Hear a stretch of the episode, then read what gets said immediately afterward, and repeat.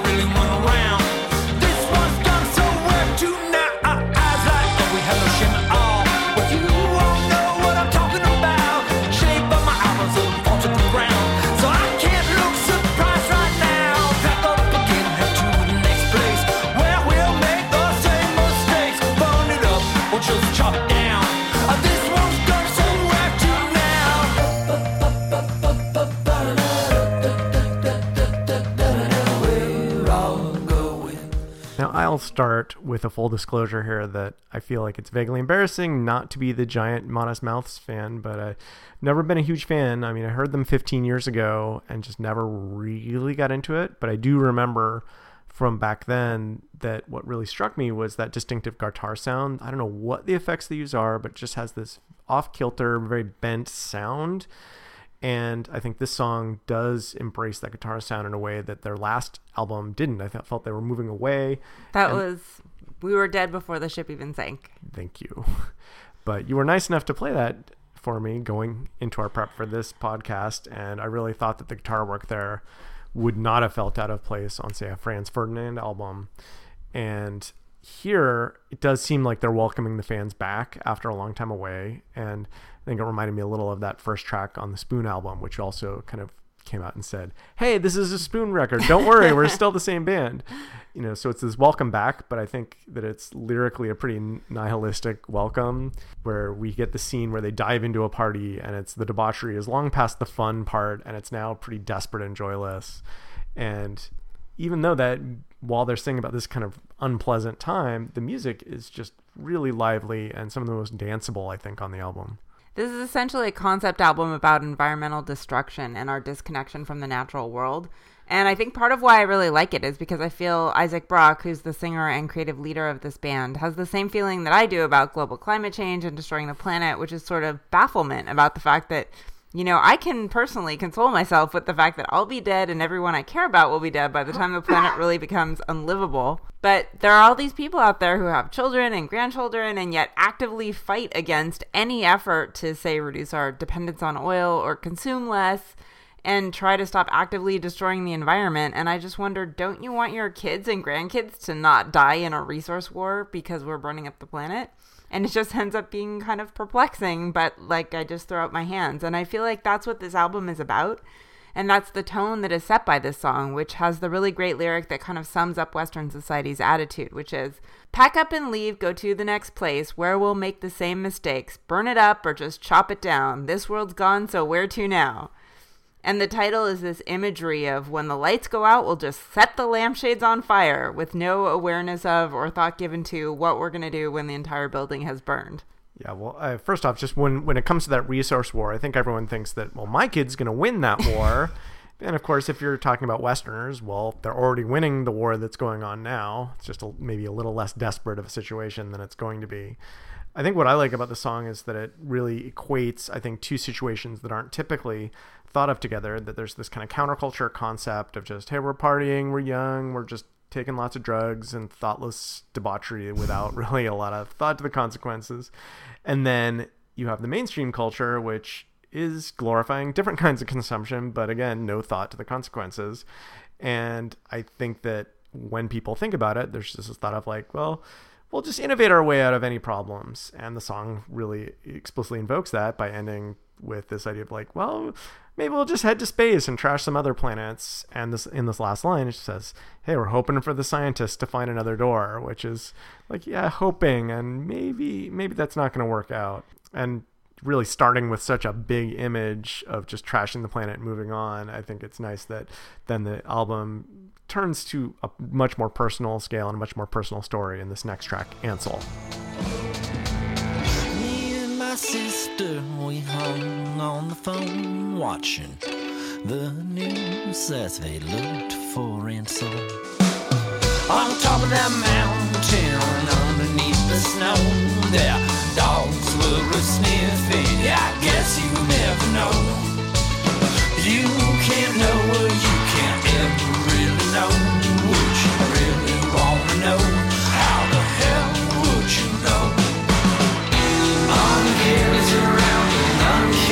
sun. It doesn't know what it gave as the winds round again. Again, this to pumping waves of hearts that come and go, then come and then.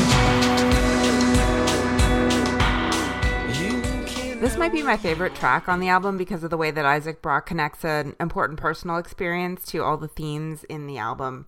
This song is really more about the last time he saw his brother Ansel, and they took a trip to Mexico with their dad, and things didn't really go well between them, and he thought they might fix it later, but then Ansel was killed in an avalanche while hiking on Mount Rainier. So the song connects this idea that you don't usually get a warning that the last time you see someone or talk to them is going to be the last time with the fact that he died in an, in a natural disaster and then links it with the larger themes that the earth doesn't care what happens to us and it's hubris to assume that we can somehow conquer it. And he makes that personal connection by describing waiting with his sister for the six days that it took to find ansel's body under the snow. And so to me, it really felt like he was drawing a comparison to the environmental apocalypse that's coming, to not just being something that's theoretical, but describing how each of us personally will suffer loss because of what we're doing, because natural forces just don't care if they kill us. Yeah, I think on the first or second or maybe even third listen on this, I didn't really see that connection, and I really appreciate you making sense of how the song does tie in to the themes.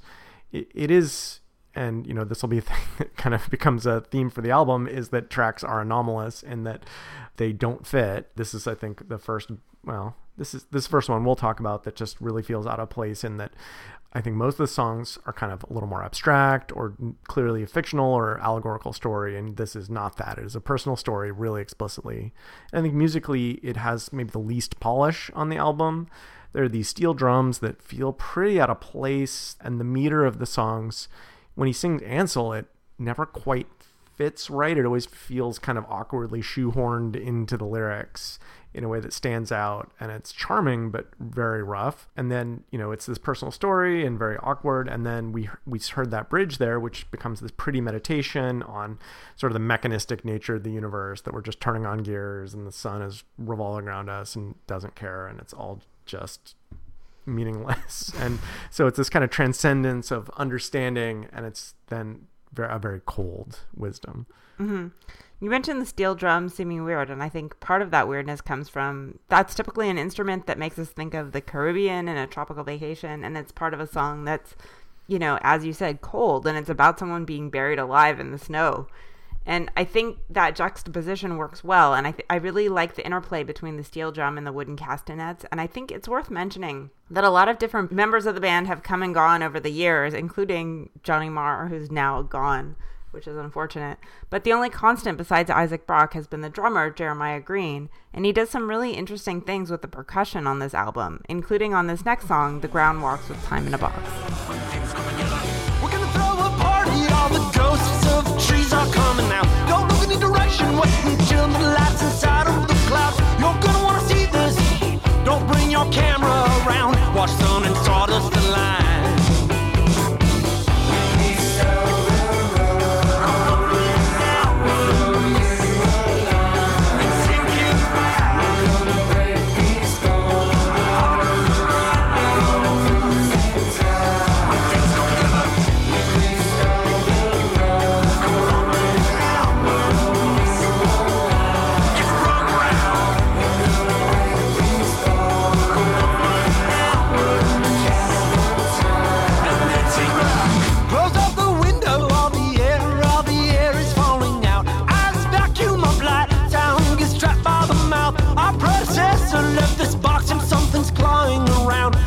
It really wants out. This song reminds me a bit of that Speedy Ortiz album we talked about a few episodes ago. And we talked about how there may be being too many ideas per song. And this song is six minutes long. I think it's the longest on the album. And there's just so many different sections, so many different ideas that I lose count. But I do, th- and I think the lyrics are pretty clear and straightforward on a lot of the album. But this was, I think, one of the tracks where I got just more of a general feeling. And that feeling is just impending apocalypse mm. and anxiety. That said, there are some standout lyrical moments I think which tie into the environmental theme of the album. I really like this one of "We're gonna throw a party, all the ghosts of trees are coming out." I just like that "ghosts of trees" is really spooky. And even though it's so long and varied, there's this consistent high energy throughout its length. Yeah, even though there are a lot of different ideas happening in this song, I think it coheres really well because of the way the sort of fast shuffle percussion ties it together. And I actually thought these were my favorite lyrics of any of the songs because Isaac Brock is always very non-linear and imagistic. He seems like a really weird guy. But I really love the imagery of this song where you have the earth as this anthropomorphized creator god who made us and is entertained by us and he's like playing around with the humans like they're little dolls. But then he's also carrying around this box that contains the personification of time as this monster that would destroy us. And meanwhile, we're just having a party and are completely oblivious. And in that section that we played there, the, there's that great moment where most of the other instruments except the drums drop out, and he sings, Our predecessor left this box and something's clawing around. I think it really wants out. And it's basically just having no idea what's inside this Pandora's box that's waiting for us. Yeah, I appreciate you making sense of that for me. I do really enjoy this track, and I think you're right that the per- the coherent percussion meant that it took me several listens to ex- appreciate exactly how much was actually going on here. I think there's these synths and horns and unusual percussion. Later on in the breakdown, there are some these really prominent guitar harmonics. And I think you pointed out that there's some backward singing, and it's all just very weird, but it never really calls attention to itself. And I think the fact that the song works as well as it does and it, and it really shouldn't. It should just collapse under the weight of all these ideas i think demonstrates that these musicians are just absurdly talented. Mm-hmm. I do appreciate though that they're able to embrace some more stripped down sound and they do that on the next tracks coyote. Coyotes tiptoe in the snow after dark. At home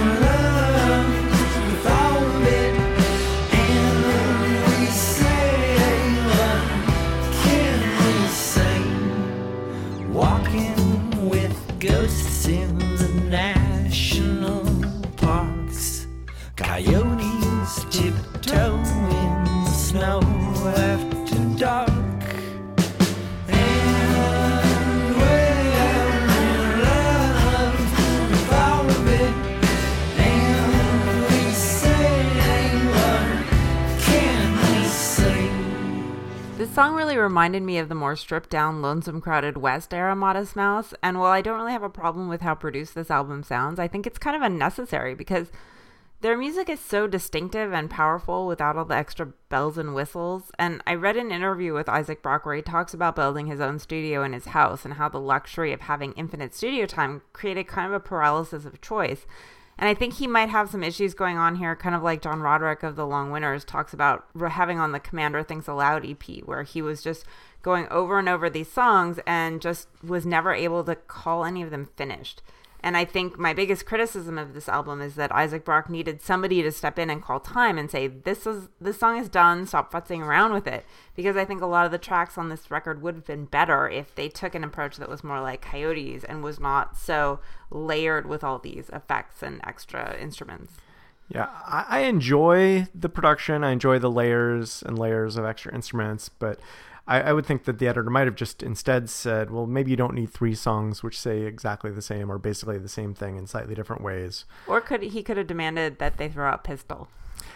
Oh, but it's so fun and pointless. This this song does have a stark beauty to it, and the coyotes, I think, often, at, at least in some circles, get cast as kind of these villains who are killing livestock or pets.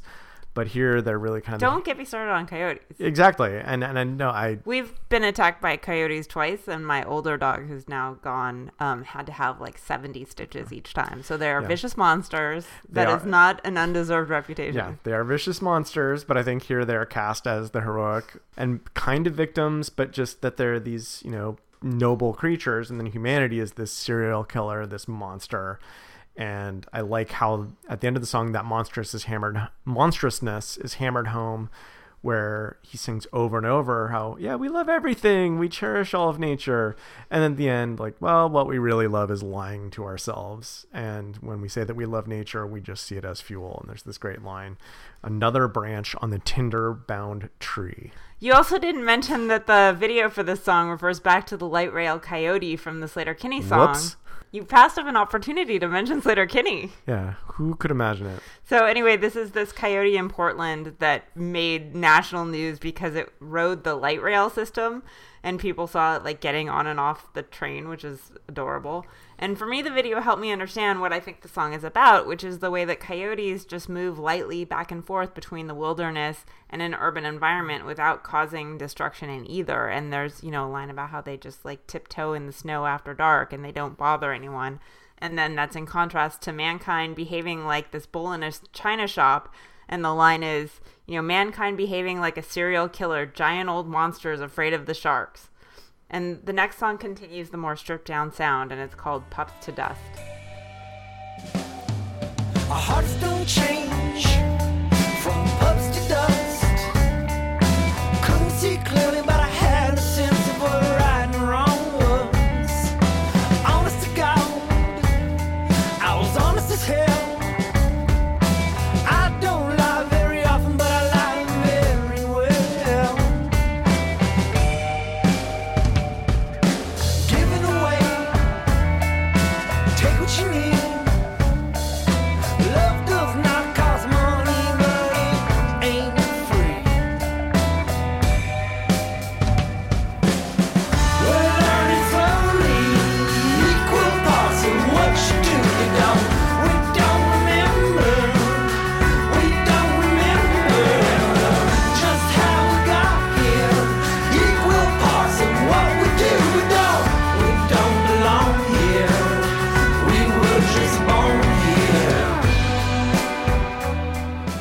how ambiguous this song is. He talks about our our hearts don't change, but we're learning slowly, but we're not learning, and we have to be honest about how much we lie, we give and we take.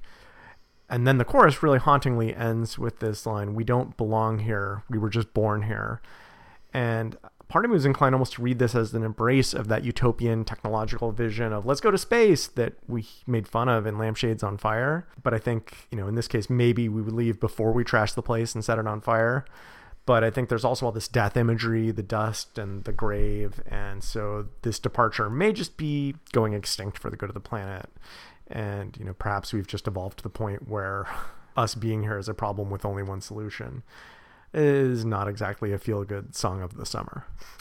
Uh, it may not be a feel good song, but I feel like it's a lot gentler and more major key than most of the songs here. And I like that together with Coyotes, it forms this core at the center of the record that really sounds like the old Modest Mouse. And it, like, you almost harkens back to this is a long drive with someone, for someone with nothing to think about. And it's kind of like the safe place where they can remind themselves who they are as a band and from there venture out into some weird experimentation. Most abruptly on this next song, Sugar Boats. Well, I've been meaning to dismiss you. Yeah, I, I have some plans to dismiss you. So stand by, by, by, by, by, by. Where's my sugar bus? As soon as you paint every last grain of sand, you soon as you paint every star in the sky,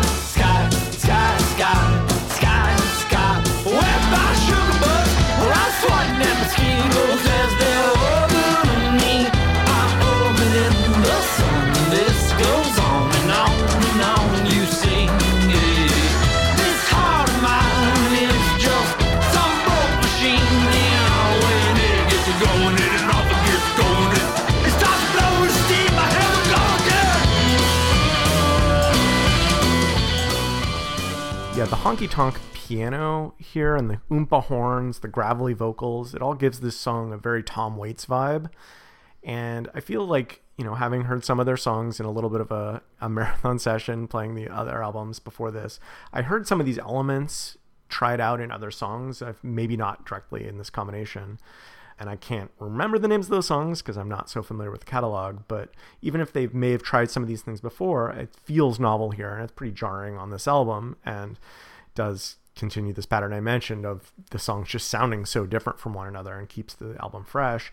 I think a few of the songs were not disgusting. They're trying out other things, but they're so silly. Oh, You said disgusting. dis- well, yeah, they're not disgusting, but they maybe don't quite work. I think they come out so silly that they're almost novelty songs. Uh, but for me, at least, this song works, and I'm not even a Tom Waits fan, so I think that's kind of awesome. It's different, but it's still thematically consistent, and you get this sense. It's this sort of getting a sense of perspective about our place in the universe, and after doing so, having some trouble maybe finding meaning in that. It just seems all random. This song opens up with just the honky tonk piano, and then the horns come in pretty quickly. And coming out of Pups to Dust, it's just very jarring and weird. But as you said, there are some other songs on here that are even weirder. And I'm thinking in particular of Pistol, which is not only not a very good song, but it's about the spree killer Andrew Cunanan and his murder of Gianni Versace. So it doesn't even really seem to fit thematically. So in the context of songs that really didn't work, I think this one is on the better side. And I actually really like a honky tonk piano and I like horns. So I think this is a successful experiment, even if it sounds a little out of place. Yeah, I personally enjoyed how this song has the sound and this you know conceptual framework of transatlantic sugar trade at least i think that's what it was about is very looking to the past and yet it's staring infinity in the face. There are these lines like as soon as you paint every last grain of sand as soon as you paint every star in the sky is not a song about small things. But in the concept of the album context of the album rather it's just another sound to be abandoned because immediately into the next track we go into this very poppy sound in wicked campaign Well, I just found the fence where I'm going to lean. Take my hand, cut your foul, and rub my eyeglasses clean.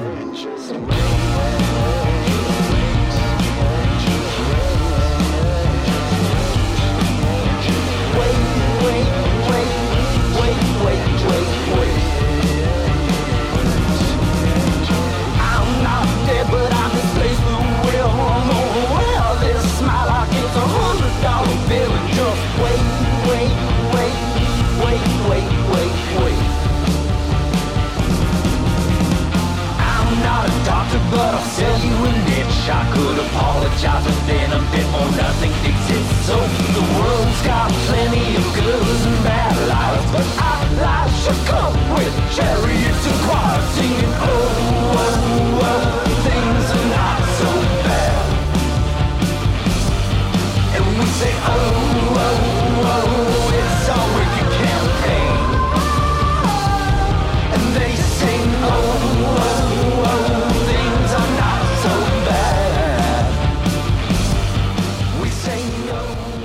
found that song weirdly jarring just because you're right. It sounds very poppy and it doesn't really sound like a Modest Mouse song. There's none of that bending guitar tone, and Isaac Brock's voice sounds very even out, evened out. And I guess they're just trying for something different. And it's not a bad song, but I found myself wondering what exactly they were trying to do here. Yeah, to me, it really feels like a companion piece to their big, you know, huge pop hit, "Float On," from many like a decade back, I guess. Mm-hmm. Now, 2004. Yeah, 2004. Yeah, that thing really blew up in a way that was pretty surprising, and that's also the song that I think makes us the first and probably last band that we're going to discuss that actually has a Kidz Bop cover of one of their songs. And if you haven't heard that, go check out the Kidz Bop Float On. It is hilarious. Uh-huh.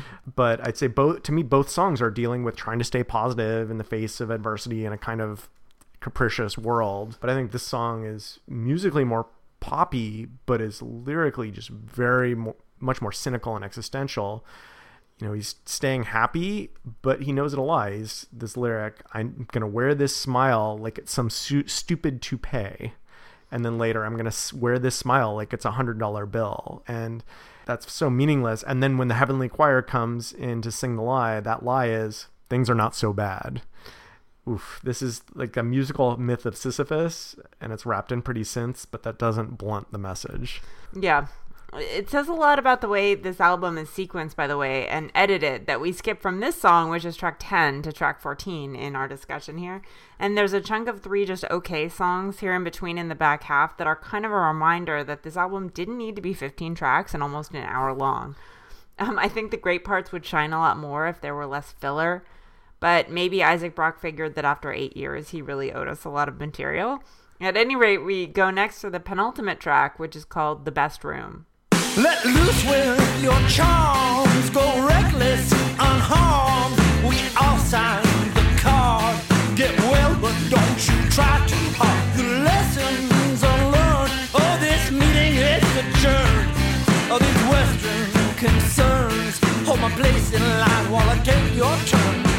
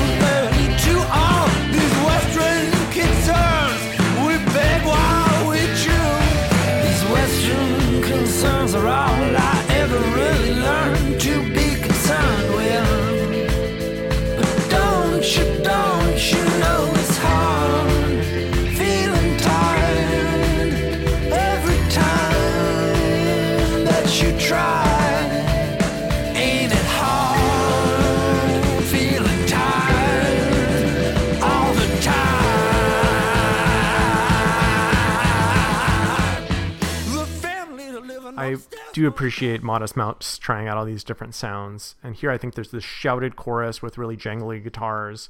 And to me, it sounds like a down tempo Les Savy Fav more than anything else. And I do mean that as a compliment. And I think it's impressive that they find a way to merge that sound with the verses that sound much more like the Modest Mouse we're used to, and they work together. And there are just some great lyrics here. I love this. The family upstairs must have a fleet of riding lawnmowers. Mm-hmm. I think it's great because it, it's both just that idea of how pleasant it is to live under a really noisy neighbor, but then also there's this idea in the song of how people are abandoning the outdoors to just live their lives inside. And, you know, that is where the video games are, as this song points out. I think that uh, by the end, Isaac Brock does want to get out of there and go out live in the woods and look for mushrooms, but you, I at least got the sense that he doesn't have a lot of hope that anyone else is going to join him. And for that reason, I think this is a good way to lead into the closing track because the whole album is about disconnection with the natural world. And here it's also describing feelings of being disconnected from even other people. And then resolving that by trying to reconnect with nature. And, you know, he's from Issaquah, Washington, which is kind of way out. It used to be way out in the woods, and now it's more of an exurb of Seattle. But it's a very beautiful place with, you know, a lot of forest and natural beauty. And, um, so it seems it makes sense that that is why how he would try to reconnect with the world. So I think it's a nice way to close the loop on an album that might have some flaws musically, but I think does a really good job of trying to communicate an intent conceptually. And I, I just really like this album. Yeah. yeah, it's it's not a subtle album by any stretch, and it's maybe a little repetitive. But if you're going to say the same thing repetitive repeatedly, you know, it is good to do it in varied ways, and I think it's mostly successful in that regard. And I've listened to a bunch, and I th- still think there's more to be had, more to get from additional listens, and that's a good sign. I think it is perhaps a bit bloated, but it's never not interesting, and sometimes it does become pretty epic. I think that's certainly the case in the final track, which is a off kilter and beautiful uh, song where Isaac Brock wrestles with his own mortality and talks about theology. The song's called Of Course We Know. This has been For the Record. Thanks so much for listening. The streets are just blankets.